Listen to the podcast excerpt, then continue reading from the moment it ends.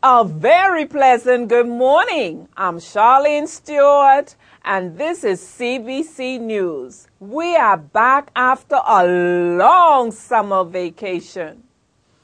The baby dedication will be held during the morning service on October 13th.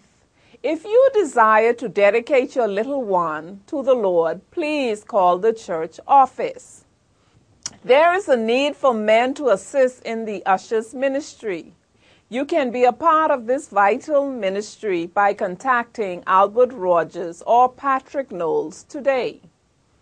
Attention all actors, artists, musicians, poets, and singers. You are invited to take part in our next celebration of talent night on September 29th. The music ministry is also in need of volunteer pianists. See the bulletin for full details on both of these matters calling all men. The annual men's retreat will be held from Friday, November 15th to Sunday, November 17th.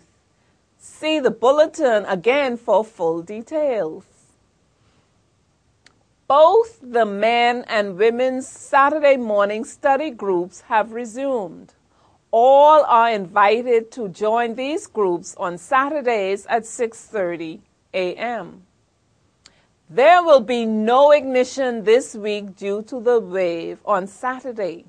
Please remember that today is the last day to sign up for the wave. The cost is only $10. All teens going to the wave should be dropped off by 7:45 a.m. to the Fox Hill Creek dock. If you need directions, please see Pastor Nicholas. Celosia, our parent newsletter, is also available in the foyer for all parents with youth in ignition. If you would like to receive this newsletter monthly via email, please see Pastor Nicholas to get on the email list. Tonight, Pastor Clinton Cartwright leads us as we come together again to follow our Lord's request to remember and reflect upon what He has done for us.